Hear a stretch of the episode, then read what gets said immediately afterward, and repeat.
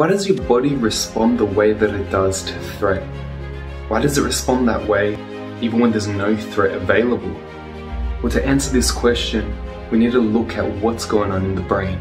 The body's response to threat is multifaceted and it happens to everyone. Every single person has a unique response to threat, but overwhelmingly it presents as a bodily response. From a thumping heart to a dropping gut, sweaty hands to restless feet, dry mouth to a clenched jaw, the body responds so idiosyncratically that it's hard to tease it apart and say, hey, this is what happens to every single person. But what we can do is peel back the layers a little bit and have a conversation around where it all begins. It's fair to say that the human brain operates through an infinite complexity of imperatives. They response to the environment in the case of any threat within a thousandth of a second.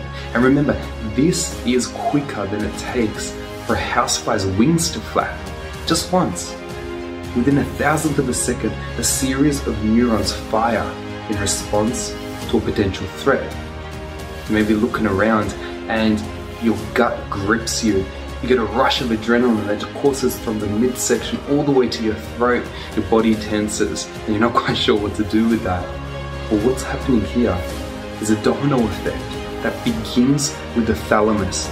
The thalamus is a brain structure that is located just above your beating, breathing brainstem that's located just above your spinal cord that communicates between the brain and the body. The thalamus scans the environment and it wants to know, well, what's actually going on here?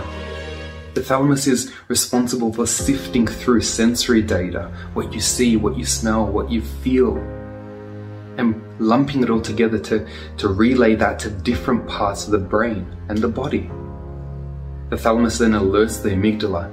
The amygdala is a really complex set of structures within the limbic system, the middle part of your brain.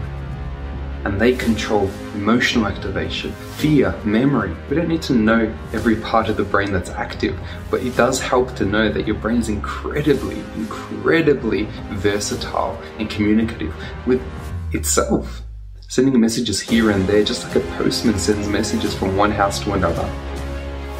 One part of the brain communicates electrochemically using electrical impulses and chemical responses to signal the fight, flight, freeze, and even the fall and the fawn response to respond to what's actually going on in the situation ahead of you.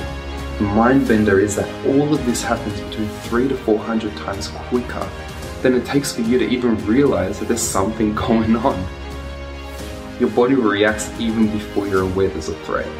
Now, this is something that we've got to take our hats off to. A neuroscientist went on a walk with his son one day, and as he was walking along the dirt road, he stopped and he put his hand out to stop his son from walking any further. He had no idea why he stopped. But as he scanned his surroundings, what he saw was a rattlesnake poised ready to attack. His body was able to pick up in the periphery what was going on even before he was aware that it was happening. This is what we're talking about, and you can understand it too. As you start to investigate your own body's response to stress or to threat or to anything that's going on around you, start to figure out well, what's my body telling me? So many people are lost in their body's response. But what you can do is begin to become aware of it. And as you do that, you can take more and more control back.